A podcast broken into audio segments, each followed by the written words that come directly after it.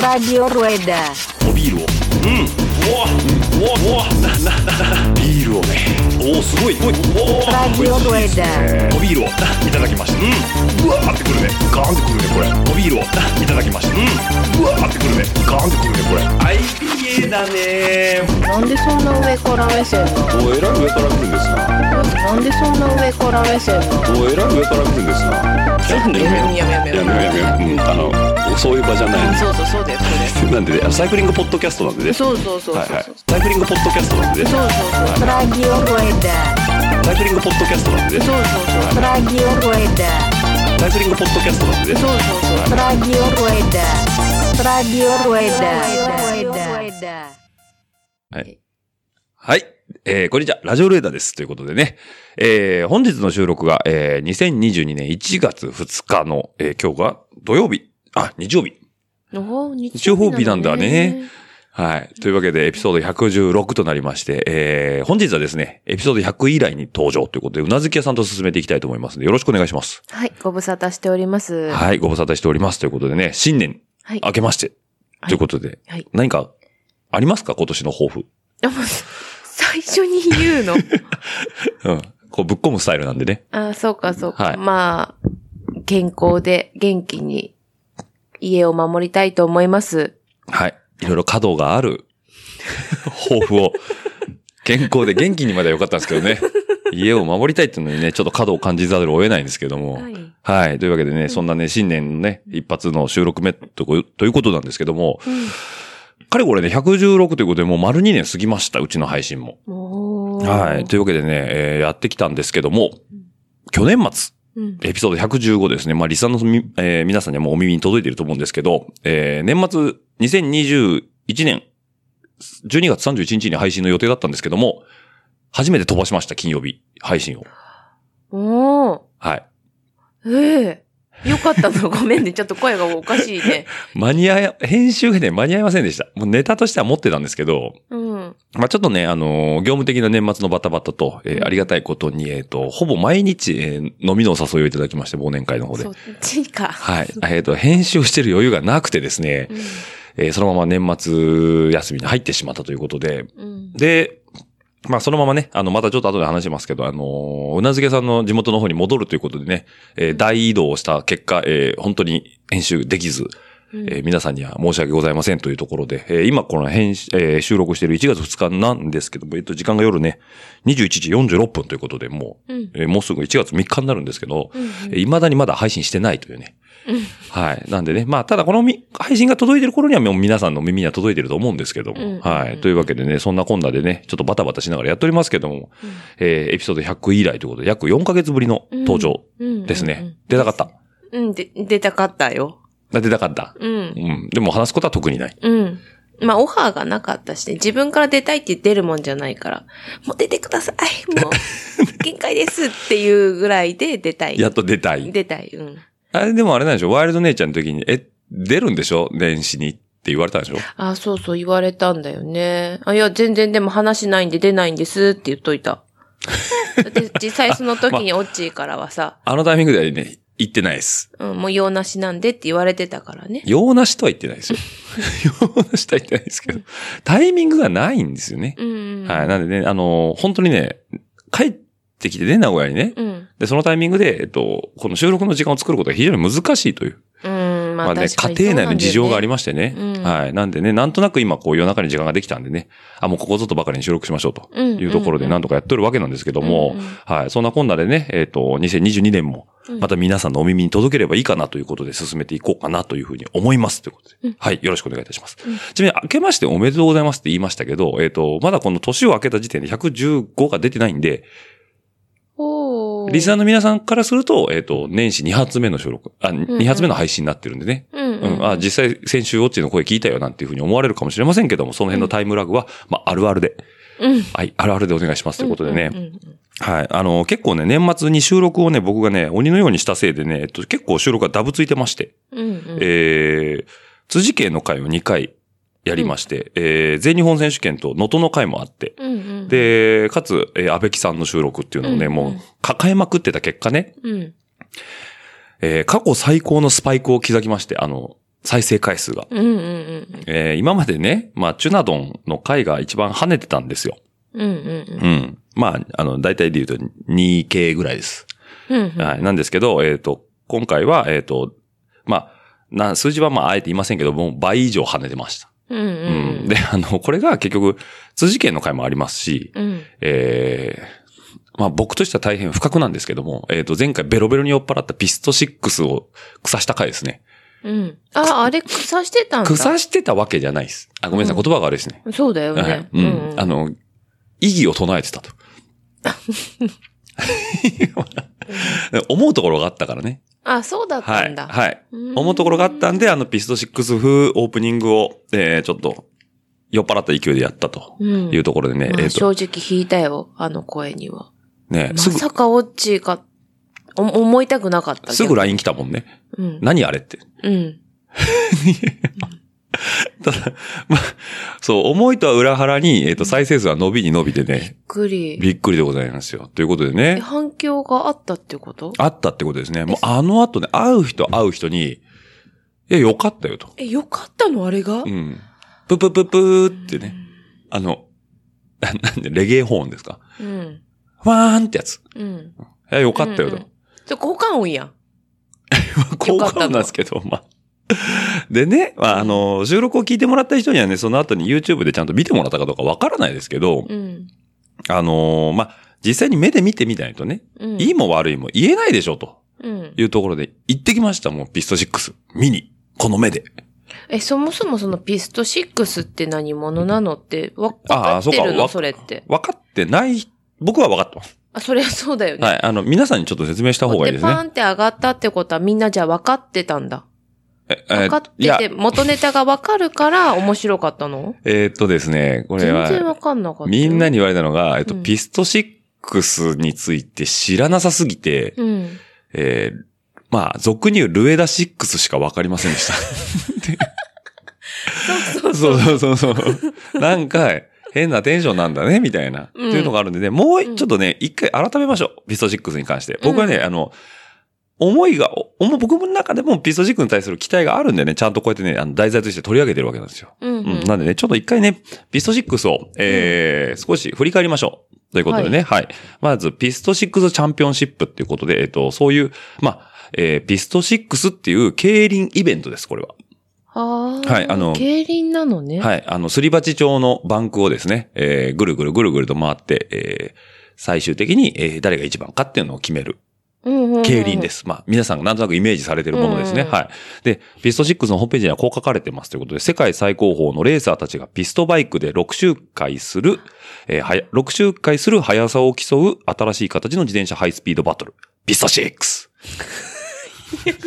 いや、って書いてあるじゃん。書いてあるけど。ピスト6って書いてあるじゃん。ちょんちょんで。ね？はい。応援する選手を決めて、かけるもよし、かけずに観戦をする、観戦を楽しむもよしと、味わったことのないスリルと興奮に満ちた週末を、をで終わるこのね、ちょっと詩的な、ほうほうほうはほい。全然内容がわからないですね。う。うんあ、ピストバイクで6周する競技なのね。はい、そうです。はい、わかりました。をざっくり言いますね。はい。はい。で、今のところね、えっ、と、毎週土日開催ということで、うんえー、これはね、千葉競輪場が昔あったところをうんごそっと平地にして、うんえー、ティップスタードームっていうドームを作りました。まあ、ティップスターっていうのは、この競輪を、お金をかけれる、うんえー、アプリケーションの名前がティップスター。うんまあ、要はなんかオッズパークとかあるじゃん。うんうんうんお、に CM やってるやつとか。うんあれとか、チップ、あれと同じような感じで、チップ、ティップスタうんうんうんー。ポテトチップスじゃないですよ。わか。はい、わかってます。うんが、えー経営してる、えー、ティップスタードームっていうのがあります。うんうんうんはい、これがね、えっとね、非常にね、アーバンな場所にあって、えっと、千葉公園っていうところにね、うん。あるんですけど、うん。えっと、千葉駅からだいたい、えーモノレール。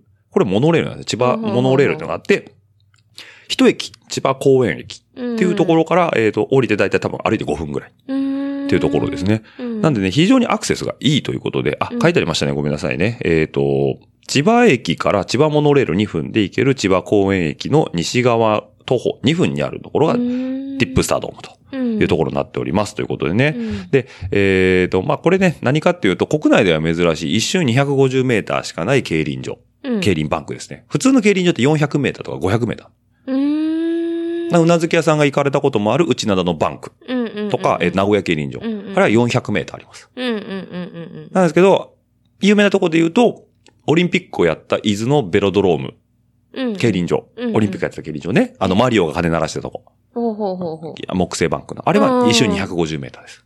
あかなりシャドウがあるんだね。そう、もうほぼ壁です。う。うん。ん。っていうところで、えー、まあ国内にね、あまり数がないんですよ。250メーターバンクっていうのは。うんうん。で、この千葉競輪場っていうところに、えー、千葉競輪場後にティップスタードーム250バンクっていうのを作って、うん。そこで、えーピスト6をやりましょうというところになってます。うん。で、普通の競輪とじゃあ何が違うのって言ったら、そもそも普通の競輪じゃ400メーターなんで、250メーターにギュッてちっちゃくなることによっうんて、戦略がまず変わってきます。うんうんうん。要は400メーターで先行選手っていうのは、えっと、ジャン周回、要は残り1周で鐘が鳴るんだけど、うん。鐘が鳴る、さらに半周前。うんうんうん。だから、えっと、1周が400メーターでしょ？うん。で、さらに半周だから600メーター。うん。要はゴールまで残り600メーターで先頭誘導が外れるんですよ。うんうんうんうん。あ先頭誘導が外れるって分かんない人いるね。うんえっと、まず、どっから説明していいのかな？競輪って、えっ、と、まあ、6、まあ、6名としましょう。うん6名並びます。横並びで。うん本当はね、本当の競輪でもっといっぱいいるんだけど、うんうん。まあ、何人かいますと。うん。で、先頭の人っていうのは当然自転車乗ってる人は分かると思うんですが、風を受けるんですよね。うんうんうんだから、選手だけでやっちゃうと、先頭の人が絶対不利になっちゃう。うん。うん。だから誰も前に行きたくなくなっちゃうじゃんね。うんそうならないように、先導車っていうのがつきます。うんうんうんあの、電動のね、アシスト付き自転車でビューって走るんだけど。うん。で、その後ろに選手がバーっと並びます。うんうん で、先頭の人が外れて、うん。選手だけになるのが残り1周半なの。で、それが400メーターバンクの場合は、えっ、と、1周半で離れるから、えっ、と、400足す半周の200なんで、うんまあ大体約600メーター残り。うん。で、先頭誘導が外れて、うん。そっから、鐘がこうカーンカーンカーンカーンってなって、まあ、よ要は半周ぐっと回ったら残り1周で、あとはもう全力でかけていくっていう流れなんで、まあ、先行力がある人、要は最初からガンと行って、そのまま逃げ切っちゃうような人もうん600メーター踏まないといけないんだよね。うん。だけど250メーターバンクじゃん。ってなると、単純に1周が250メーターでしょ？で、さらにその半分だから、えー、250の半分っていくつなんだ？125。?125。だから250足すと375。うん。だから400バンクで言うと1周もないぐらいなの。うん。短くで済むんですようんうんそうなると、要は先行が有利になりやすいよね。うん。逃げ切りやすいから。うんうんだからもうそもそもその戦略も変わってきちゃうん。うん。う。うん。だから、まあ、先行有利ってわけではないんだけど、うん。うん。あの、そこのまず見方が変わる。うん。うん。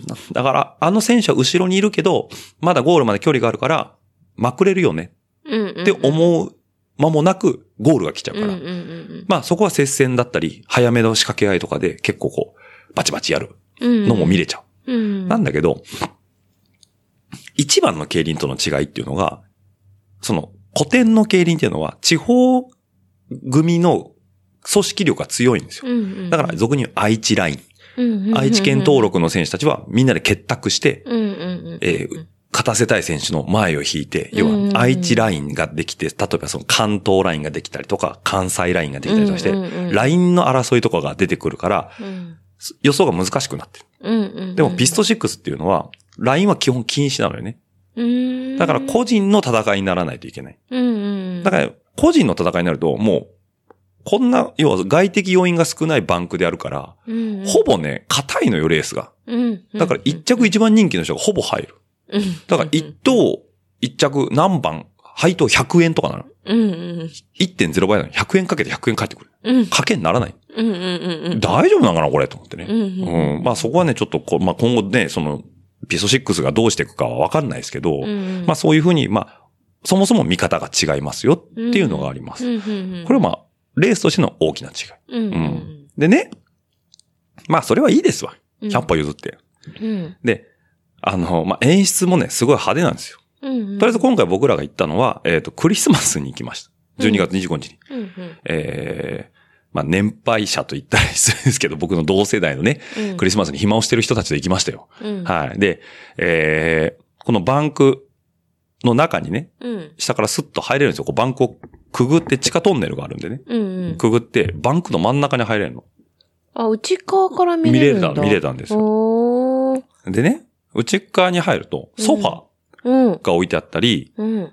あの、フードトラックみたいなのも置いてあうん。うん。る。うんで、そこで、ね、ビールもその場で買えるわけよ。うん。うん。で、当然現代的なところがあるもんで、あの、なんだろうな、えっ、と、電子マネーうん、 iD とか、うんえー、まあ僕が使ってる Suica とか、うんうんまああとは QUICPay とかいろいろ使えるんだけど、クレジットカードも当然使えるんだけどね。うんだから基本的に現金持たなくてもいいのよね。うんうんうん。で、賭け事したい人も、 TIPSTAR のサイトでしか買えないから、うんうん。これがいいのか悪いのか分かんないんだけど、車券場っていうのは、馬券場みたいなね、うん。券を買うところがないの。そうなんだ。基本的にはみんな持ってるスマホで。買いましょっうっていうシステムだから、うん。お金を持ち歩かなくてもいいわけ。携帯1個持っていけば全然できちゃうわけよ。うん入場も、買ったチケットは QR コードで来るから、うん入り口でこう QR コードペってかざすと、ティロンって入れちゃうから飛行機みたいにね。入場券って入場料かかんの？あ、かかりますね。あれ普通の競輪場ってかからんよね。かかりますよ。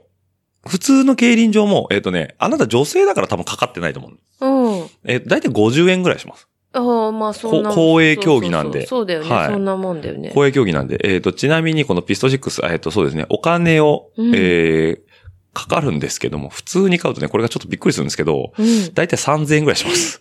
入るだけでそんなすんの？ええまあ、そっからだよね、まずね。ええなんで？なんでだろうね、公営競技なのに。そんなに違うの？そうなんですよ。で、今何を思ったかね、えっ、と、観戦チケットが50%オフキャンペーンをやってる。でも1500円かかるの？そう。う。ーーん。ん。まあ、なんか、運営大変なのかな？演出すごいからさ。うん、まあ始まったばっかなの？始まったばっっかです。かうん、うん。まあ去。年からやってるからね。去年のな、な、えっ、と、終わりぐらい。まあちょっとごめんなさいね。きあの、細かい日にちはわかんないですけど、多分10月とか11月とかぐらいからやってると思うんだけど、うん。ん。で、まあ、まあ、こん、ね、今回ちょっとチケットは、えっ、と、か、各方面にちょっと用意していただきまして。うんうん。まあ僕はそのままパッと、あ招招待枠で入ったんですけど、はい。でうん、えー、まあ中見させてもらって、で、さっきの言ったらバンクの真ん中に入るわけですよ。ね。で、バンクの真ん中には、あそう、まずね、入場するとね、入り口で、あ、これ参加記念品ですって言って、まあ、プログラムとか、うん。えー、ステッカーとかもらえるんだけど、うん。サイリウムって知ってる？わからん。アイドルにこう振る棒。あ、はいはいはいはいはいはい。あるじゃんはいはい。あれ、こう、光るじゃん、先っぽが。うんうんうんあそこにピスト6って書いて、こんな立派なさ、サイリウムがくれるの？電池で動くやつあ？なんかサイリウムって僕わかんないけど、パキンって折ると光るイメージじゃん。混ざって。じゃなくて、LED で。しかもね、十何色光るのよ。すごいじゃん。そう。で、まあ、ピスト6曰く、えっ、と、うんお気に入りの選手を決めて、うん。その選手の色、まあ、当然ね、えっ、と、よ俺が言ってたけど、ブラックとかさ、ホワイトとかさ、うんブルー、グリーン、イエローみたいなのあるのは、まあうん、当然ブラックには光らないんだけど、うんブラックは消えてんじゃないかって話になるね。そう。で、さ、もう立派なサイリウムもらえるの。うん。それももらって、え、これもらえるんですかみたいな感じで。うんあ、どうぞどうぞ、つって。で、もらって。入って。うん。で、まあ、真ん中のとこ行ってね。で、うんさっき言ってたお酒買ってさ。うんで、なんか高級そうなソファーがいっぱい並んでんのよ。うんうんうん。で、ソファーの前にさ、もう、うちのテレビよりでっかいような60インチぐらいのやつが、ドーンって置いてあって。そこで映像、選手の紹介映像とか、うんレースの映像もバーって流れてるの。うん。でも DJ がいるわけですよ。うん。DJ というか MC ですね。うんうん。MC がいてて、んで、あのーまあ、会場内で、こう、全体に聞こえるように、うんあのー実況とか紹介とかをしていくんですけど、まあ、その MC さんの声自体は YouTube で聞いてた声あのままです。うん。そう。セドアブラックとか言ってる。外からイエロー 逃げ切れるのかみたいな。ね？あの、僕は例の、ちょっと酔っ払えて、うんうんあの、ちょっと真似してましたけどあんな、あ、リアルにあれが会場でも流れてました。へえ。で、皆さん準備はいいですか？って盛り上がっていきましょうって言うから、俺と行さんが イエーって盛り上がったら、警備員がバーッと走ってきて、あ、すいません、座って観戦お願いしていいですか？って言われて、え？うん。いや、今、盛り上がって。こうって言ってましたよね。座ってみるの？みたいな。あ、すいません、座って。見てもらっていいですか？何他にもいるから、見、見にくくなっちゃうからってこと？ガラガラですよ。うん。なんで座ってみなきゃいけないわかんない。いや、別にいいじゃん。なんでって聞かな、わーいって聞かなかっホワイ あ、ホワイト。た。なんでって聞かなかったの？いや、いや、なんとなく、その、バーってくる勢いにあ、言われると思ってないから、え？あ、はなんかなんかごめんなさい、つって。で、魚さんとかもなんかサイリウムもらってさ、あの人さ、アイドルとか好きだからさ、うんこうぐるぐるとかで回したり、はしゃいでたらね。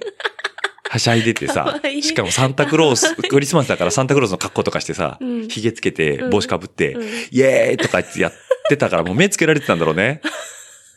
で、なんか、レース始まってさ、だって自分さ、バンクの真ん中にいるからぐるぐる見ないといけないじゃんね。うんうん。自分の周りを回ってるわけだから。うんうんうん。立ってさ、こう、見ながらこう回りたいんだけどさ、うん。うん、座って、首だけみたいな。こんなさ、首だけみたいな。ああ。だから盛り上がっていきましょうで、ププププーってその レゲエ本みたいなやつとか、あの、火がさ。ブワーってあの、よくあるじゃん。えうん。M ステみたいなやあつ。るある。とか煙がさ、ブワーってなって、うん、あの、スモークわーって焚かれて、レーザービーム、ビビビビってこもこ、の画像みたいな、こうビビビビってなって、で、音楽も、どんどんどんどんなってんの。うん。で、奥の選手登場のシーンとかから、うん。こう、き白いスモークの中から選手が一台ずつバイク持って現れて、一人ずつちょっとよくわ、よくわかんないポーズして、うん。なんか、一芸やんないとダメなのって俺はちょっと心配になるんだけど、ううんん。まあなんかちょっと一芸をやってね、うん。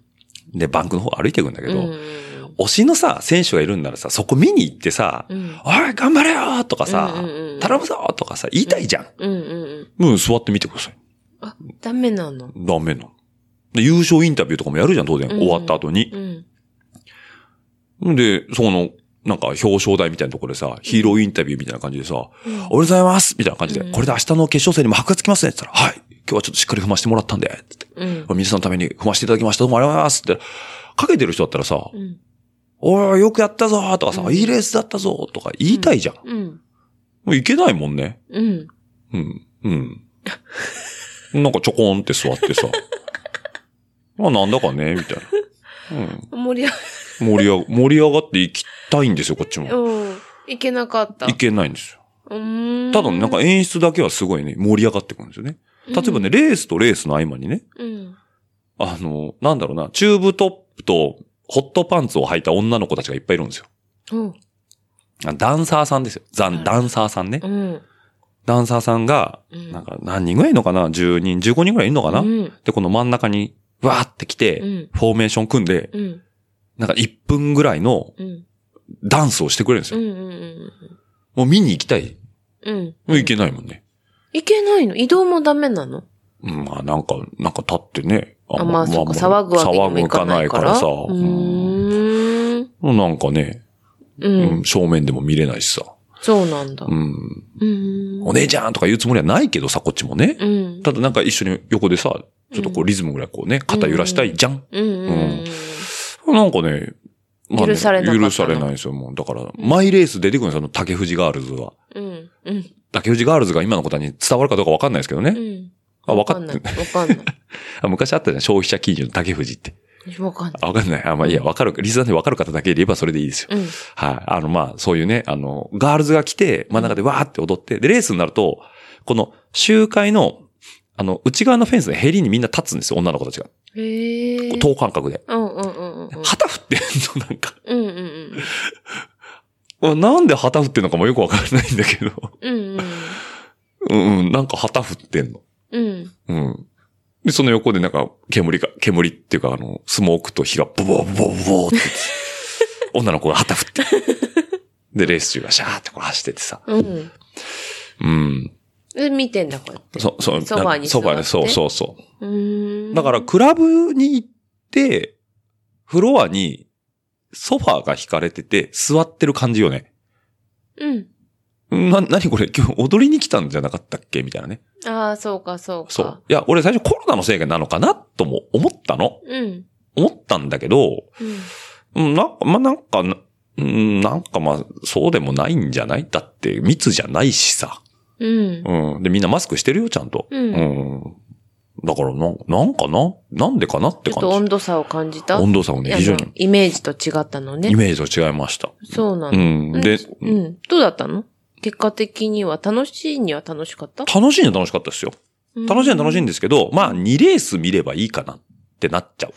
だって、同じことがずっと繰り返されるんだもね。そうんだよなかけても戻ってこな、戻ってこないっていうか同じ掛け金だもんね。そうそうそう。だからギャンブルとしても、まあ正直ギャンブル性が薄い。うんうんうん要は一発もなければ。うん。うん。で、例えばその、よく競輪の CM とかやってるけど、競輪は進化するスポーツだって。うん要は人力で出せる最速の速度うんうでんレースをする。うん。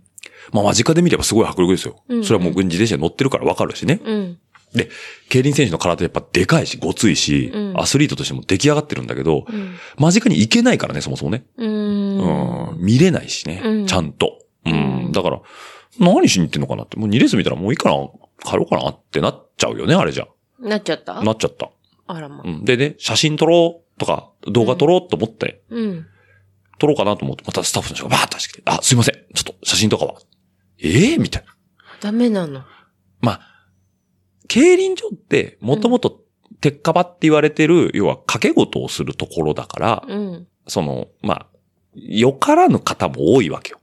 ああ、ほうほうほう。肩着じゃない人うんも多いわけよね。うんうんで、まあ、当然何でもそうなんだけど、うんあの、人の写真に写りか、写る、写す気はなくても写り込んじゃったりすると、うんうんうんうんトラブルの元になっちゃうから、しかも掛け事の場だとね。だから、競輪場って基本的に写真撮影って昔はもうずっとダメだったね。うんうんうんで最近はまだ良くなってきたの。うん。うん。ただ、えっ、と、選手の競争に影響するような撮り方、例えばフラッシュを正面で焚くとか、うんうん。うん。あとはまあゴール前の真横から撮るのがダメって、あれは何なのかな？まあなんか結果に左右されるのがよくわかんないんだけど、うんまあそういうのもダメって言われてんだけど、最近はまだ比較的その、い一般的に写真をなんか仲間内で来たからイエイで集合写真撮ったりとか、えっ、と、例えば推しの選手がいるんでとかって撮ったりするっていうのはまだ許されてる競輪場が増えてきた。うんうん。ただ JKA っていうかその、競輪協会自体全体が取り仕切っていいですよって言ってるわけじゃなくて、各競輪場が独自採算でやってるから、うん各競輪場の判断でいいですよ、悪いですよっていう判断があるから、未だにいいとこと悪いところってのがあるのよ。うん。でこのピスト6なんてさ、ビジュアルに押し込んでるわけじゃうんん。めちゃくちゃ。うんうん、押し込んでるのにもかかわらず、そこはちょっとって言われると、え、何のためにやってんの？っってなるわけよねうんにもかかわらず、僕はこう、ここ、声を大にして言いたいんだけど、うん。のにもかかわらず、プロモーションにはインフルエンサーをなんか無料招待してやるわけですよ。うん。うん。なんだけど、インフルエンサーって基本的に SNS で発信することが仕事だから、あの人たちって。でも、レースの写真とか当然撮れないし、うん。なんとなく来ましたーっつって、自分がドアップの写真で終わっちゃってん。だから何やってるかもわかんないし、うん。何が面白いのかも伝わんないのよ。うん。だからそういうのじゃないんじゃないって、もういっそのこと YouTuber でも連れてきて、もう体験してるのを動画で全部撮っちゃって、うん出すぐらいやんないと、うん、今までの競輪と違うことをやりたいのにもかかわらず、今までの競輪に縛られちゃってて、うん思い、思い通りの配発信ができてない気がする。もったいない。もったいない。めちゃくちゃもったいない。だってうんもうこんだけ演出にお金かけてんだもん。だってこの演出って見ないとわかんないじゃん。写真だけ見てもさ、ななんか、あ、なんだろうな、バンクにプロジェクトマッピングなのかな？わかんないけど、こううんなんかいろんな模様が出たりとか、えっと、空にレーザービーム出てたりとかしてうん、あ、なんかちょっと違うよねって雰囲気はあるのに、それが見れないんだもんね。うんうんそんな出し方してたらさ、それは人も来ないよね。うん。で、何が一番怖いかって、僕の周り、まあ僕もアンテナ低いんで、まだそんな自転車界隈全体わかんないですけど、うん誰もほとんどピスト6の話題をしてないの。うん。うん。で僕がこうやって、ラジオでね、ちょっと変なことを言って、うん何それってなってる部分はあるんだけど、うん。あれ、ピス新しい競輪始まったんだよね。どうなんだろうねっていう、その好意的な興味っていうのはあんまり聞かないの。うん。もう非常にもったいないです。僕としては一回言ってもらいたい、正直。見たから。うんうん雰囲気は良かった。雰囲気は非常にいいです。うん、ただその辺の許容がもっと増えて、うんうんフェス的な形になっていくと、うんうんうんもっと面白くなると。うんうんうんうんだからね、最後にこう動画撮ってて、あ、ごめんなさい、ちょっと写真とか動画はって言ったスタッフの方うん。がいたんだけど、うん。の方はね、最後にポロッと言ったのがすごい印象が良かったんだけど、いやね、僕もね、ちょっとおかしいと思うんですよ。って言って、うん。ただちょっとごめんなさいね、今まだね。っていううん、注意のされ方だったから、あ、ごめんなさいね、僕もね、ちょっと迂闊でしたわっていう話で、うんまあそこは全然納得できたんだけど、うんうんうん、あ、中の人もちょっとおかしいと思ってんやん、みたいなさ。うん、ううんん。だったら良くなるといいな、と思そうだね。う。うん。で、うん短距離のレースばっかやってるから、うん。レースの合間に、じゃあもっと長距離のレースうん。うんスクラッチとかさ、うんうんエリミネート、エリミネーションとかさ、なんかそういう、競輪だけじゃない使い方うん。をもっとやれるといいのかなとは思うんだけど、うんちょっとね、非常にもったいないです。うん。素材がいいだけ。うん。だからね、僕の周りで何人か言った人が口を揃えて言うのは、ポテンシャルは感じる。うん、けどやり方がまだまだ。見せ方とか。うん何様だってね、俺もね。本当だよ。うん。うんっていうね、まあちょっと真面目な話ですけど、まあというのがピスト6の感想です。はい。なのでね、ぜひともね、興味がある方は言っていただきたい。言っていただいて、中の人のスタイルとしては、あまあ、帰り際にアンケートも渡された。うんなんか意見とかあったらこちらからちょっとお願いしますって、まあ QR コードがついた紙がついてきたから、もう僕もしといたんだけど、うん。外からの情報を吸い上げたいっていう意欲はすごい感じる。ううん。ん。だけどそれは行った人しかわからないし、うん、競輪はギャンブルだっていう感覚をまず抜かないとうん先がないと思うから、うんう。ん、そこはね、ちょっと頑張っていただきたいところではありますと。はい。というね、真面目な話しました。はい。はいうん。だからね、僕はね、真摯に、えー、応援したいと思いますんでね。うんはい。またね、ちょっと行きたいと思います。何ヶ月後かに。うんはい。うんもうね、自腹切ってでも行こうかなと思いますよ。だからどう変わったのかなっていうのはね、うん見続けたいんでね。ラジオレーダーはピスト6を追い続けます。あ、そうしましょうか。はい。もう定例的にね、やっていきたいし、僕はもっと発信していきたいです。っていうぐらい面白かった。うん。僕としては好印象ですよ。う。うんん。バカにはしてません。うん。本当に。うん。うんうん。なんでね、誤解しないでね、皆さんねうん。はい、うんというわけでね、はい、ピスト6の話はこんなもんですけど、見に行きたい？一回ぐらい。うん。ね。うん。千葉遠いね。そうだね。まあ、機会があれば。うん。はい。というわけで、ピスト6の話でしたというところでね。でね、話ちょっとガラッと変わるんですけど、今度ね、1月9日うん。うん。うん。にね、シクロクロス千葉っていうのがあるんですよ。うん。うん。ちょっと横見て。うん。うん。ピスト6、書いてあるよ。どうした？ピスト6プレゼンツ、シクロクロス千葉。いえーえや、なんかね、うん。急にスポンサーさんになったみたいでね。シクロクロス千葉の方。あ、そうなんだ。そう、びっくりした。本当に。えーあ今までついてなかったの？ついてなかったですよ突然ついたの？突然つきました。シクロクロス千葉自体はね、まあ、あの、ご存知、うちのポッドキャストでもよく出る松戸がね、いろいろコース引いたりとか、中で動いてるんですけど、うん。あのーまあ、ピスト6さんが今回冠スポンサーについて、えーここに書いてある通り、ピスト6プレゼンツ、シクロクロス千葉2021-22ということでね、これが1月の9日に行われます。ほこの配信がね、多分1月の8日になるはずなんで、あえっ、と、7日になるのかな、うん。なんでね、多分お耳に届いた方は今週の日曜日だなんていうふうにも思うのかもしれませんけども、うんえーこちらの方が、えっ、と、毎年恒例の千葉ポートパークというところで、えーうん行われますということで、残念ながらまた砂のコースと。多いね。多いですね。ダメージがないんでね、路面にね。ただね、ここのピスト6さん、うんまあうん多分ね、千葉公園うんでやってるじゃん。うん千葉県が結構絡んでると思うんだよね。うんうん。で、千葉でシクロクロスっていうレースイベントがあるから、うん。あ、じゃあシクロクロスのお客さんにも知ってもらおうって思ってスポンサーしてくれたんじゃないのかなと俺は思ってる。う。ん。うん。なんだい？そのリアクションは。いや、あ、これもう本当にカットししてほしいけど、スポンサーってさ、あんまわかんないんだよね。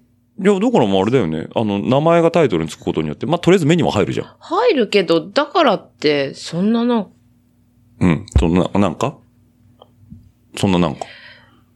あんま効果がない？ない。うん。気にしてないというかさ。おお言うね。なんだろう、そういう。弱虫ペダルプレゼンツのシグルクロスレースいっぱいあるよ。あ、そうなの？そう。うーんと、それはさ、漫画本があったから、うん。売れたとかあるけれど、まあ、まあなんかあんのかもしんないよ。その予算的な使い、税金対策とかもいろいろあるのかもしれないけど。お金を多分出してるんだよね、 PIST6ってさ。まあ、元 PIST6の運営会社は mixi なんですけどね。そうなんだ。懐かしの足跡とかあったよね。ああ、やったあった。うん、そう。お金を出してるかなん、なんかプレゼントをくれるのかなうわ、わかんない。なまあ、ステッカーぐらい、ステッカーとか、あもしサイリウムくれたらどうしようね。これね、昼間の。だとしたら目につくよ。その物品支給だったら、まあ全員参加として、うん全員になんかくれるんだったら、あ,、まあどこなんだろうって多分パンフレットぐらいはついてくると思う。参加の、あの、ゼッケンもらいに見行った時に。ます？パンフレット。見ませんね。もうぽいじゃない、そんなの。タオルとか、なんだろうあ、な。もの、もう一個、物もう一個ものがあったらね。あれば、うんなんとなく目につくどこのなんだろうって、うん印象には残るけど、うん。それ以外の紙ベースだったらさ、もうちょ、っとね。大抵っぽいでしょ？だからね、僕はね、あれ、あなた、ピスト6の YouTube 見ました？見てない。あ、見てない？うん。あ、僕の、僕の実況はなんとなくわかりましたよね。わかった。うんあの実況をシクロクロスですればいいんじゃないのかな？あ それしたら面白いよ。すっごい印象強いよね。ね、ファイナルラップいいじゃん、いいじゃん。戦闘がファイナルラップおっと、砂コーナーで転倒だとか言ってくれれば盛り上がるんですけど、いいねいいねえっ、と、このシクロクロス千葉の MC は、えっ、と、おまたんです。もうえーもし決まって。ただね、ただですよ。うん。おまたんも、えっ、と、カテゴリー1レーサーなんでね、うん。えっ、と、カテゴリー1レーサー走るわけですよ。そうすると、じゃあカテゴリー1の時誰が喋るの？えー決まってるんです、これも。うん。魚さんです。だから魚さん、魚さん知ってるからさ、ピスト6。じゃあ、魚さんがやってくれるのかな？魚さんがやってくれたら嬉しいよね。うん。カテゴリー 1! お前たちペダル 1! とか言ってほしいよね。そしたらだいぶ宣伝効果あるよ。ね。もうね、ペダルオンですよ。うん。うん。そうだね。ぜひともね、皆さん、あの、シクロクロス千葉でペダルオンしましょペダルオンってどういう意味？う。えーそう踏めってこと？そういうことですね。あのこのピスト6の演出である、えっ、と、さっき言ったけど、先頭誘導が外れる残り1周半ですね。うん。さあ、ここで先頭誘導が外れて、ペダルオンって実況の人が言うんですよ。毎度。うん。初めて聞いたん僕それで。ペダルオンっていう単語を初めて聞いたんだけど。言わないんだね。言わないんですけど、なんかね、えっ、と、五感がね、五感、口に、口に出して言いたい言葉。ペダル音。そう。だからね、俺、魚さんね、勢いで言ってくれるんじゃないかなっていうのは非常に期待してるんですけどね。そうだね。うん。うん。ね。はい。私も楽しみにしてる。はい。そのね、真意は1月9日、日曜日に、うんえー皆さんのお耳に、えーこの千葉のね、えっ、と、ポートパークの会場の実況で魚さんがの口から出るかどうかはわかりませんけども。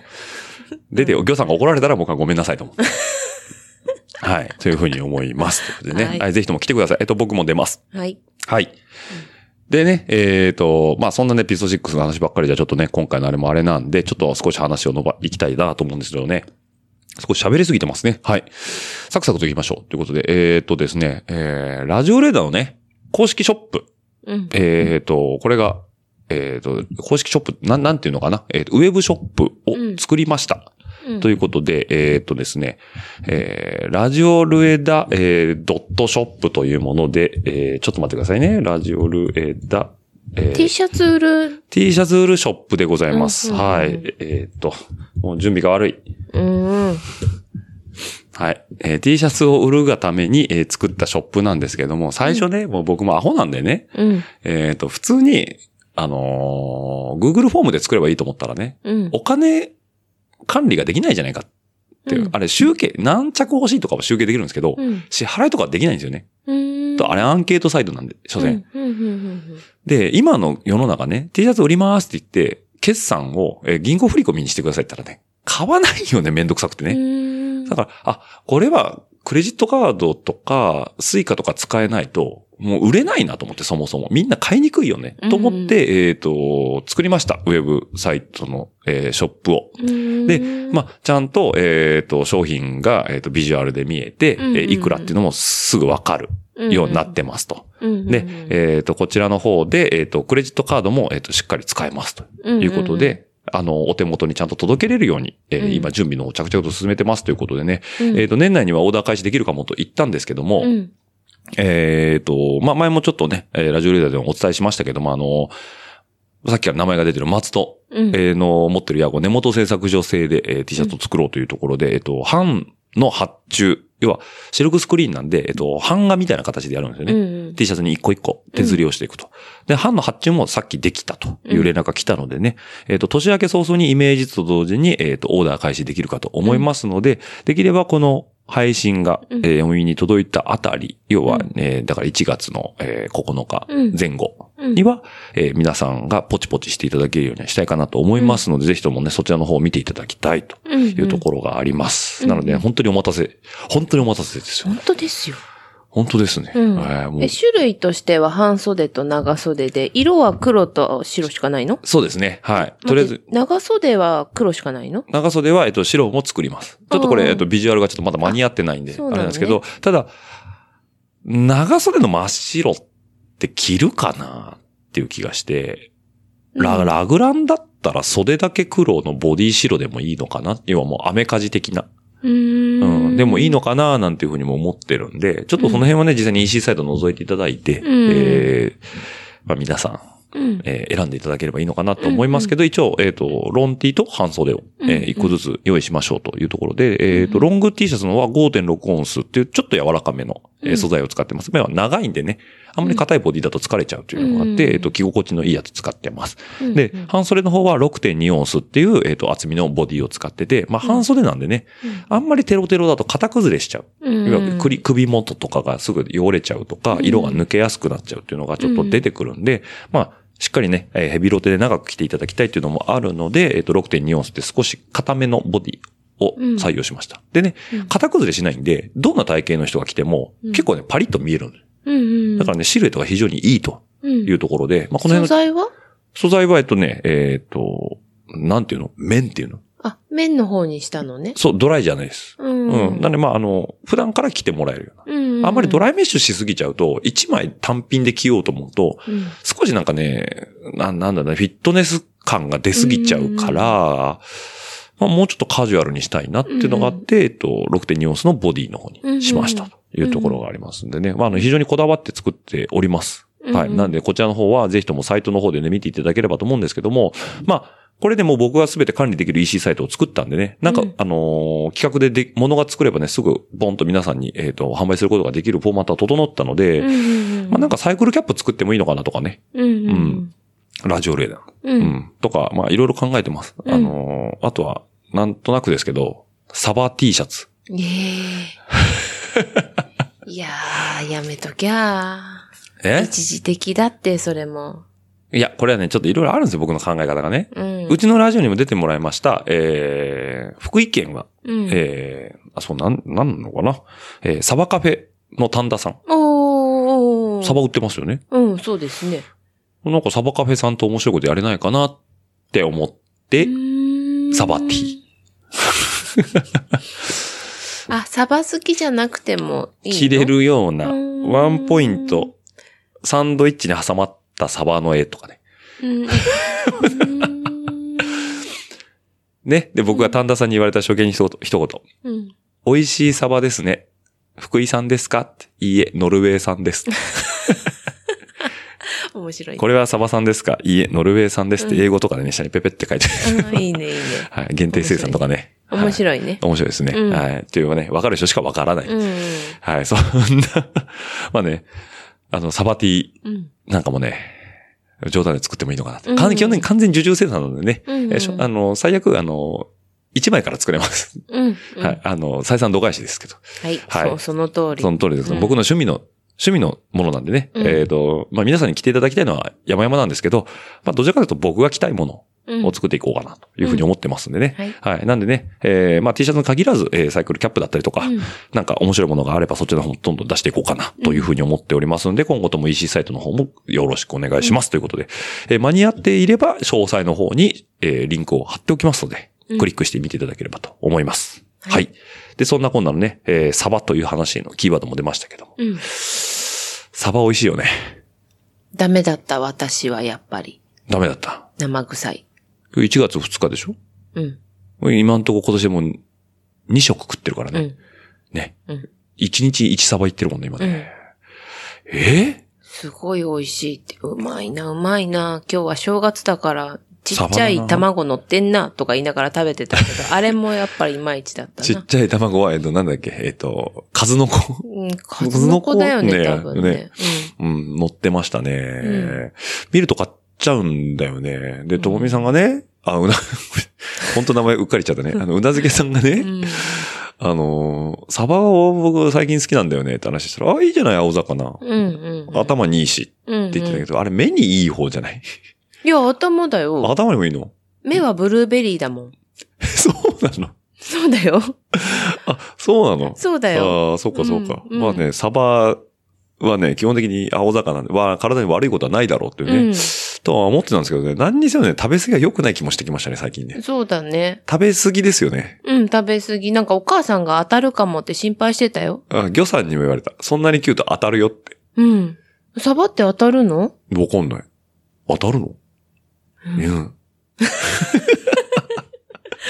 わかんないけど。あまあほどほどがいいと思うよ。え言われるのよ。どうしたの急にと。うんうん。どうした急に。うん。あ、これはどうした急にっていうのは、あの、馬娘見てる人はわかるんですけどね。うん。あまあいいんですよ。あの、うはい どうした急にとね、うんみんなによく言われるんですけど。あのーね、あの、熱心なリスナーの方には、うあの、ご存知の通り、あの、去年の10月に僕は、あの、北海道出張の方に行きましてね。うんうんで、えっと、まあ、一応会社の寮が向こうにあるので、うん。うんあの、まあ、寮といっても非常に、あの、小綺麗な、ペンションみたいなところなんですけども、食堂で毎日ね、えっ、と、なんだ、配膳のおばさんがね、えー食事を出してくれるんですけど、夜のご飯にね、サバが出たんですよ。うん。で、基本的にうちの会社は若い連中が多いんで、揚げ物が連日続いてたのね。うん。ああ、今日も茶色いなーっつって。ああ、今日も唐揚げかとか。ああ、今日もなんか揚げ物かみたいな感じで、うんちょっと、ちょっと胃が疲れてきたなと思ってた時に、あ、魚だと思って、うんあ、魚あるじゃんで、パッてラップ取ったら、うわ、サバかうー、ん。確かね、なんだろうな、味噌煮かなんかだったのね。でも、青魚ってもう臭いイメージしかなかったから、そうそうそう。いや、もううん、でもな、美味しそうに見えるなと思って、うんうんそれはもうずっと茶色いさ、揚げ物見てたから、うんサバ、サバでも美味しそうだなと思って、食べたらさ、めちゃくちゃ美味しいのよ。うん。あれ？と思って、うん。え、何これ？サバなの？つって、一緒に行った友達に、え、これサバだよね？もうサバだよ？つって。うん。美味しいね？っつったら、美味しいね？なんつって食べてたのね。うん。で、あ、でもな、なんだろうな、まあ、たまたまかなと思ったの。うんうんんで、えっ、と、まあ、週末、北海道出張の週末はフリーになるんでね、うんうんうん。えっ、と、ちょっとお寿司屋さんに行ったりとかもしてね、のさ、なんかの、あの、5種盛り、1人前盛りみたいなやつをね。あの、ランチでうん1500円ぐらいのやつ頼んでね、うん。食べてたの。またサバ乗ってんの。しめサバ。うん。サバか、と。まあ、前より抵抗ないんだけど、うん。味噌煮じゃないから、もう本当にしめサバの、うんあの、テッカテカしたさ、うーちょっと見た目がな、まあいいや、つって、ママよ、つって食べたの。うん。の美味しいじゃない。うん。あれ俺今、サバまで、今、え、今まで食ってたの何？みたいな。ねえ。そう。もう広そっからがってたもんね。広がってます。うん。もうそっからね、大ブームですよ。もうコンビニに行っておにぎりにね、うん。サバ、焼きサバがあれも、もうパッと取るし ね。スーパーに行ってね、うん。真空パックになったね、うん。締め焼きサバとかあったらもうパッと取るし、うん。居酒屋さん行って、うん。メニュー開いて、うん。サバって字があれば、根も葉も言わさず頼むしね。うん。もう食べ過ぎですよね。う。うんん。ねで、まあ、とどめはね、あの、うん能登行った時にね、うん。うん。まあね、あの、これ高田くんとね、話でも散々言いましたけども、うん。えーもうサバ、空前のサバブームって僕はずっとハッシュタグつけてましたけど、うん。もうこれはサバハラスメントだと。うんうんうんサバハラだと。うんでね、ツイッターでね、うんハッシュタグサバハラって使い出したらね、みんな使ってくれるようになってね。ありがたい話でね、うん。あの、サバ情報もいただきながらね、うんここのサバ美味しいですよとかね。あともね、そう、あの、自身が食べたサバに、わざわざ写真撮ってね、うん。サバハラっていうハッシュタグつけて、うん。ツイッターにみんな流してくれるから、そうなんだ。そう。目でもサバを楽しんでるっていうね。うん。はい。なんでね、ぜひとも今後ね、僕のリスナーさんでサバを食べる機会があり、かつね、うんツイッターをやられてる方がいれば、うん。えーぜひとも写真とともにサバハラとつけていただければ僕はもうね、根も葉も言わさずいいねって。うん。はい。あの、ねしばらく続くと思いますんでね。うーんだからね、別に丹田さんとこ行った時も別に、サバ全然美味しかったもんね、あれもね。あれ美味しかった。全然生臭くな臭くてすごく美味しかった。だってね、うなずけさんサバ嫌いって言ったのあれは全然ペロッと食べたよね。食べた食べた。うん。うん。いやいや、私よりうも、んあの、オッチーの方が嫌いだよね。魚はね。そう、魚はお刺身以外はもダメでしたね。ダメだったよね。うん。で、しかもお刺身も、どちらかというと油たっぷり乗ってる系が好きだったからさ、うん。海遊魚のね、ハマチ、ブリ、うん。えー、島アジ。島アジですよ。だから好きだったんだけどね、なんかね、うん、そっちもあんまり、だうん、なんか味覚って変わるよね。もう40近い。まあ明日僕誕生日なんでね。う、おめでとありがとう。取ってつけたようにね。はい。あと1時間、もう今ね、えっ、と、1月2日の、えー10時半なんでね。う。うん、うん。あと1時間半ほどで、僕も39。で、立ち会えるかな ?39 歳 そうですね。なんでね、あの、食が変わ、食の好みが変わってきたっていうのは本当にあると思います。うん。はい魚が美味い。しいお年頃。ね。おでんもね、大根から取るようになりましたしね。ほーで、煮物じゃないっていう、もうね、突き出し居酒屋の突き出しなんか手つけなかったのに突き出し美味しいよね、みたいなね。あー何が来てもね。はい。ちょっと変わるということでね、ぜひともサバをね、うん。皆さん、お勧めしていただければと思います。はい。はい。はい。サバはここまでです。はい。ちょっと話しすぎたんでね、ちょっといろいろトピックスはね、はしょっていこうと思うんですけどね。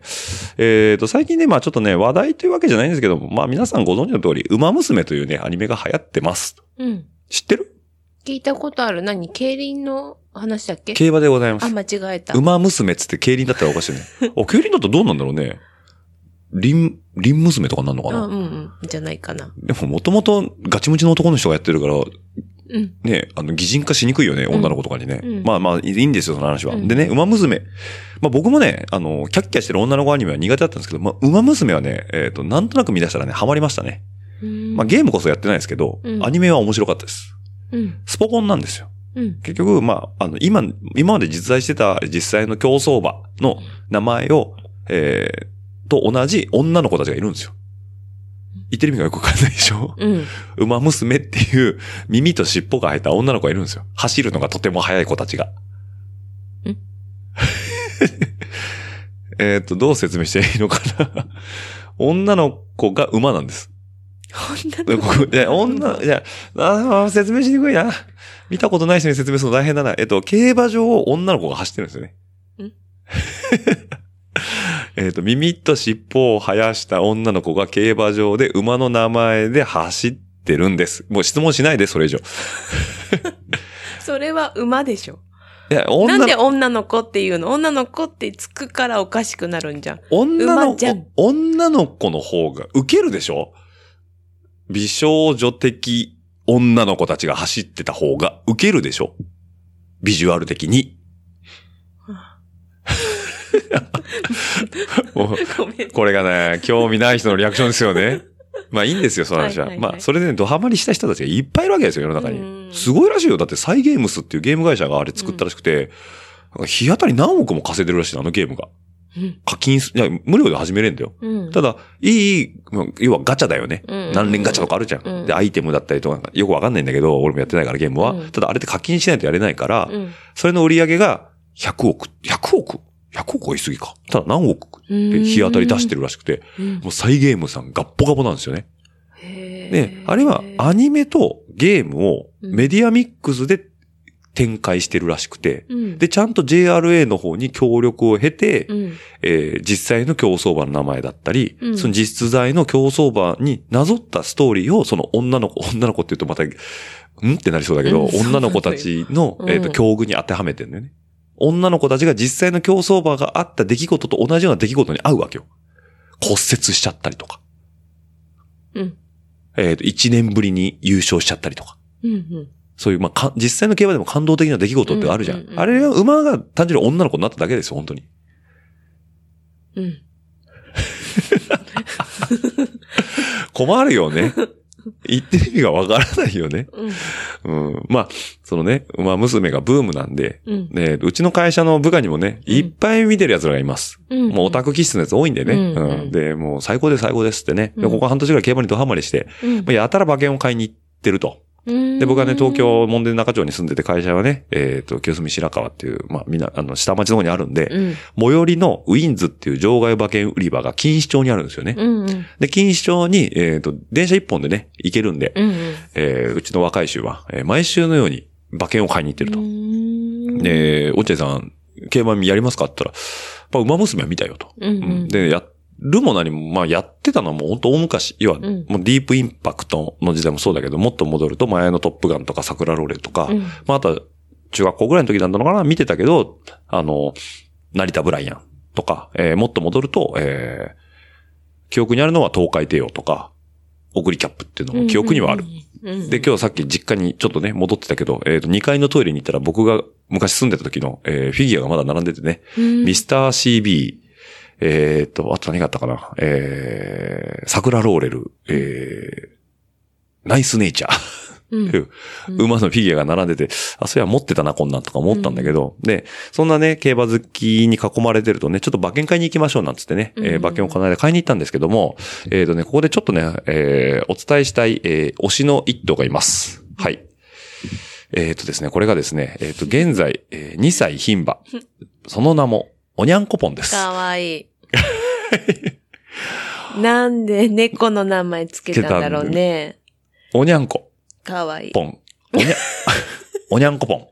もう声に出して呼びたい場面。おにゃんこぽんですね。はい。もうね、ラジオレーダー一押し、うん。一押し場です。おにゃんこぽんです。えでもね、これ生産者がね、社大ファームっていうことでね、非常にね、名門です。もうね、社大さんって言ったらね、もう、北海道とかでも有数の大きな牧場でね、うん、えー、ノーザンファームさんとか、えーうんいろんな、えーでっかいところありますけども、うんまあ、社大ファームさんも大きいところですよ。昔で言うとね、アンバー社大なんてね、強い馬もいましたけども、はい。うんそんなね、えー社大ファームさんが生産で、えー、馬主さんは田原馬主さん、調教師さんはこ、えー、美保所属の小島さんのところにいる、えー、おにゃんこぽんってことでね。なのでね、えっ、と、この基本的に馬名というのはね、馬主さんがつけますんでね、この田原邦夫さんって方がね、えー、おにゃんこぽんと名付けたということになると思うんですけどう、ん何なんだろうね、おにゃんこぽん。ねえ。ちょっとね、不不思思議ですね。まあね、あの、その、まあ変わった名前、うん。多いよね、馬の名前ってさ。競馬の名前って変わった名前が多い。あ、出ましたよあ。えっ、と、おにゃんこぽん。えっ、と、場名の由来ですね。うんえっ、と、アカン語。アカン語 主にガーナやコートジボワール東部に住む同族民族に話される言語であると。うんだから、え？ガーナやコートジボワールってどこ？アフリカ？かな？わかんないですけど。が、うんまあ、ガーナってチョコレートのガうんーナかな、うんうんで、使われる公用語、アカン語。で、おにゃんこぽん。偉大なもの。ええ今調べましたね。えーそうなんだ。はい。おにゃんこぽん、えーは、えーみな、西アフリカ、ガーナのあアシャンティ今地図出ーたじゃん。出ましたね。はい。えーあこここねですね。はい。うんガーナに伝わる神様。うん。天空人、天空人である。おにゃんこぽんは同じくアシャンティー人などに伝わる神、ニャメ。かわいいな。うん。ニャメ。これは別名とされることが多いが、おにゃんこぽんの神として位置づけは曖昧な部分が多い。アカン語の、えー神とされることもあるということで、これはまあ、ウィキペディア情報なんですけどね。はい。おにゃんこぽん、ごめんなさい。バカにしてました。神様の名前でした。猫とかじゃなかったのじゃね。あれ、ちょっと前にこの話しててさ、うん。もう何千頭と馬に名前をつけてきてるだろうから、もう名前とかめんどくさいから適当になってくんだよね、みたいな話してたよね、新潟行くとき。してましたね。もうなんか、多分馬主さんいっぱい馬持ってるから、そうそうそう。もうおにゃんこぽんでいいんじゃないの？みたいうな。そそう、そんな感じでつけたんだね。だからへんてこな名前もあるんだねってね話してたけど、全然違った。違ったね、んおにゃんこぽん。ね、これはもう、ね、さっきも言いましたけど、声に出していっていきたいんでね。うんあの、今後、えーラジオレーダー、おにゃんこぽんを追っていきます。えちなみに僕が買いましたね、えっ、と、先日行われました、ホープルステークスの、えー方なんですけども、えっ、と、7枠12番で、えっ、と、6番人気で出走したところですね、11着ということで惨敗でございますね。あららら。はい。まあ、新馬戦もね、えっ、と、あ、じゃあ11着じゃないですね。ごめんなさいね。えっ、と、これ着順？着順は、えっ、と、あ、10着ですね。はい。うんうんえっ、と、2歳新馬戦をね、1着上がり、えー、で、その後の、えっ、と、1勝クラスの特別戦も、えっ、と、1着で来てるんですけど、ここ、2戦2勝で臨んだホープル、ホープフルステークスは11着ということでね、うんうん惨敗ということで。うんただ、おにゃんこぽん。うんぜひともね、皆さんね、うんお耳に残していただきたい。おにゃんこぽん。はい、はいわかりました。はい。えちなみにこの間気になった場面もう一と言うと、すももも、ももももですね。ああ、言ってたね。はい。まあ変な名前の馬っていっぱいあるんですよね。親父を超えろとかね。そんなのあんの？あるんですよ。まあね、場面はね、ちょっとね、いろいろね、えっ、と、うん面白いところあるんですけど、まあ全く自転車と関係ない話してますということで。うん。はい。まあそんなね、えーホップフルステークスのおにゃんこぽんでしたということで、うんはい。もうね、いい時間なんでね、どんどん行きますよ。はい。えっ、とですね、もう一つどうしても言っておきたい話ではないんですけども、えっ、と、先日お伝えした、えっ、と、全日本選手権の、えーインタビューございましたね。はい。うんうんえっ、と、あれがですね、えっ、と、まあ、あの、リスナーの方はもう皆さんご存知だと思うんですけど、あれがね、エピソードで言うと113かな ?113 ですね。はい。で、全日本選手権優勝者、優勝者にね、うんえっ、と、全員にインタビューしましたね、あの時に。うんうんうんうん聞かれました？うん。うん、聞いた。よかった。リアルなね、うんもう皆さんのうんお声を届けられてということで、うんうん全く面識がないところにね、僕が突っ込んでいくというね、うんうん。ことをやったんですけどね、うん。えー、なんとかやりきりました。うんで特に、はい、お咎めもなく、うん終わったんですけど、えっ、と、よくよく聞くと、えっ、と、だいぶ危ないラインでインタビューをしてたらしくて、僕は。あの、本来インタビューできるのって、なんか、ミックスゾーンっていうのがあるらしいです。その、メディアさん、僕も含めてメディア申請した人と選手が、こう、インタビューできるゾーンっていうのがあるらしいんですよ。本来であれば。そうなんだ。ううんん。うん。ではなくもう、あれはもう聞いていただいた方はわかると思うんですけど、突撃取材なんですよ、全部ね。で、選手の優しさだけで成り立ってたうんん。で、うんうん来年あれをやろうと思うと多分できないと。うんうんうん。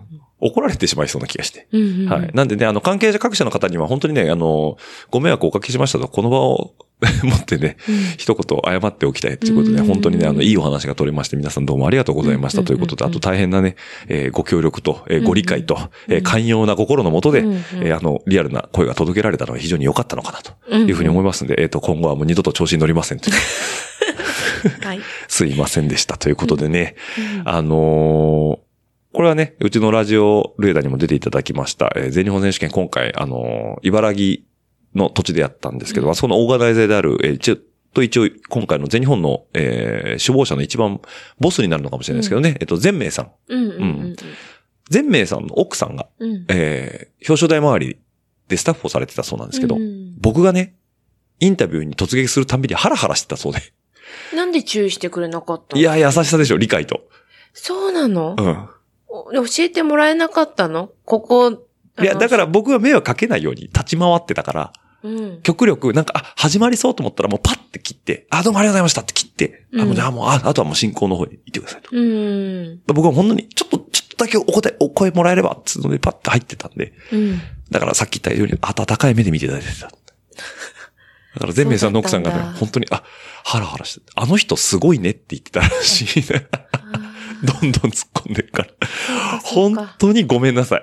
本当に知らないところでいろんな方に迷惑かけてる。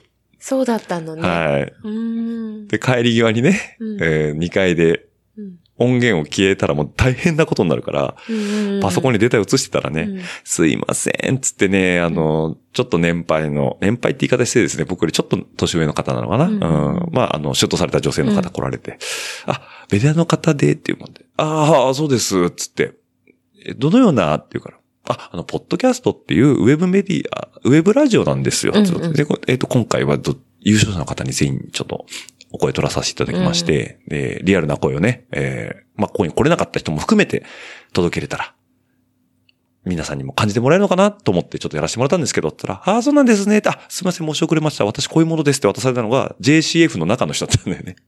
うん。広報担当の人で。うん。ああれ？って、うちの番組聞いてないですよね。大丈夫ですよねみたいなね。俺、各所で草してるからさ、だよ。あれ、俺、怒られんのかなと思ってさ。うんそろそろ来るんじゃない？ねえ、本当にね、届いてるらしいです。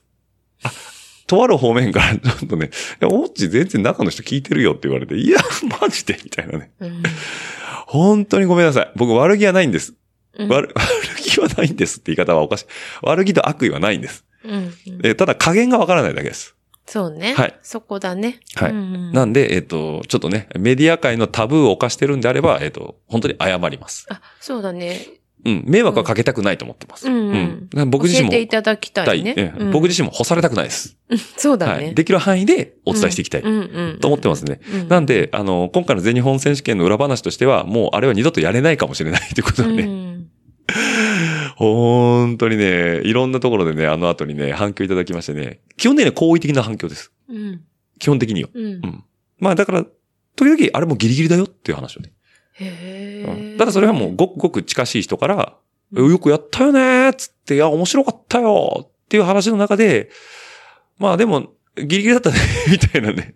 あるんだ、そういう業界では。いや、まあだから、なんだ、なんだろうね。うーん。まあ、だからこれシクロクロスだからやれたんだと思うの。まだ今、発展途上の部分もあるね。候補に対して。うんこれがだから、競輪とか、ロードレースとか、うん。もう、もうなんかね、もうガチッとしたさ、うん。ちゃんとしたうん。もの、ちゃんとしたものって言い方失礼だね。うん。手に、うんシクロクロスがちゃんとしないわけじゃないから。うんあれだってね、ちゃんと公認ですから。うん。だから、なんかこう、いろんな、もっといろんなものが混ざってっちゃうようなイベントだとやれないのかもしれない。はいというのがあるんでね。うんうんうん。ちょっとね、以後気をつけたいと思ってます。うん。はい。わかりましたうん。だからね、もう、ペダルワーンとか言ってると怒られちゃうんで。難しいね。え、その気をつけ方は分かった？もわかんない。う。分かんないんかい。。わかんないいから聞くことにする。うん。あれいいのって。どこまでいいののか。って、うんどこまで動いていいのって。そうそうそうそうそう。いや確かに途中でね、2、3回注意されました。あの、テントの中はちょっとごめんなさいって言われて、あ、テントの中はダメなんですねって言うから、テントに来る前に選手捕まえてたの なるほど、なるほど。とか、テントの外から、ちょっといいですか？っつってこれ、うんテントの外のいいだろ。呼んでたの呼んでたの。あと表彰式終わった後に、ちょっといいですか？で、だからあの優勝した、男子エリートを優勝した、うん。あの、ヒカルさんとか、うんあの、女子ね、優勝した方とかね、うんうん、あの、春日ちゃんとかは、うん春日ちゃんなんかはゴールから、えっ、と、表彰式の間を歩きながら聞いてたし、うんヒカルさんはもう待ち構えて、うん裏のそのテントに来る直前に捕まえたからね。うん。ちょっといいですか？つって。もうしかもそれ、あの、他の選手ね。だから、竹内の優くんとかと話してる、うん話が切れた瞬間にもうペッって言って、ちょっとヒカルさん、いいですか？つって。お、いいですよ。つって。お、優しい。みたいな。うん。非常にいい方でした。はい、本当に、本当にギリギリ。そうなんだ。はい。うんというわけでね、ちょっと長々とお話ししましたけど、うんまあ皆さんの耳に届けられて僕は幸せでしたので、うんはい、うんというところになっております。うんはい、もうちょっとそろそろ締めたいと思いますけど、うんよろしいですか？あ、よろしいんですか？はい。うん。はい。はい。もうちょっとね、いい、縁も竹縄になってきましたね、時間もね。はい、わはい。かりました。あれしたということでね、本当にね、あの、うなずきの久々の回ですけども、ほとんど僕は喋ってるだけってことでね。うん。早いね、自分で喋るとね、もう1時間あっという間です。うん。はい。大丈夫？言い残しもない、うん。はい、わかりました。あ、あとね、ちなみにこの後、あ、まあいいですよ、この後は。はい。またどっかで、どっかで、はい、お話ししましょう。何 はい。じゃあ一回締めさせていただきたいと思います。はい。では番組の感想やフィードバックは、ハッシュタグ、ラジオレーダー、ハッシュタグ、ラジオレーダーの方で、えー、お待ちしておりますので、140文字に綴った熱い思いをね、えっ、と、皆さん、えー、ツイッターの海に流していただければ、えー、なんだっけ？幸いです。幸いです、これ。もう本当にね、出ないですね、こういう言葉がね。はい。えー、あとですね、えー、メールアドレス、えー、ラジオレーダー数字の758、アットマーク gmail.com の方でも、えーお待ちしておりますので、そちらでもどしどし、えーくださいというところです。はい。なんで今ちょっとこんなさっぱりした終わり方しようかなと思ったのは、一個ね、本当に言い忘れたトピックスがあります。うんこれ収録前にね、うん。えー今からうなずき屋と新年収録をしますと。うんも、もし質問があれば、えー少し受け付けますのでお気軽にどうぞと。おツイッターに流したんですよ。おえー来ました。すご。はい。えー まあ誰とは言いませんけども。うんえっ、と、うなずき屋さんは配給結局何週したんですか？っていう質問が来てます。あ、7週。あ、7週で終わってます、うん。7週で終わって、はい最近漫画本を全巻ごっそり借りたから、あ、最後まで読み切った。猫魔戦のケツまで行ったんですね。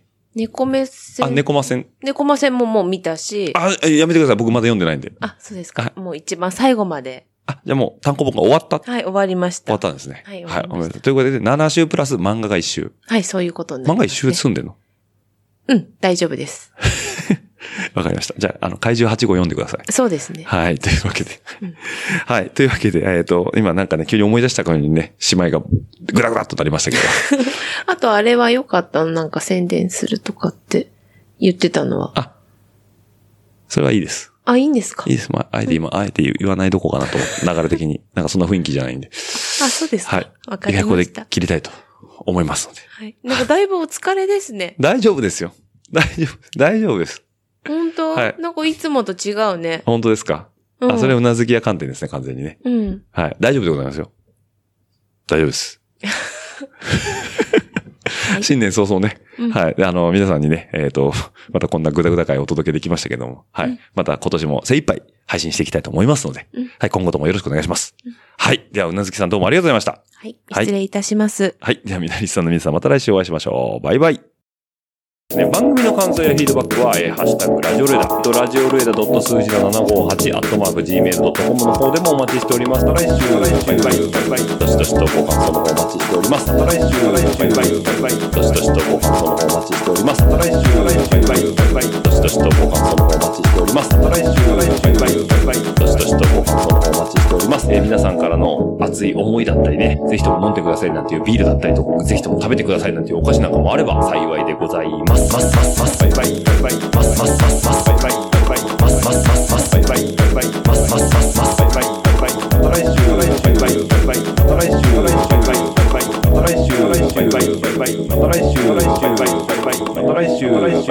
バイバイ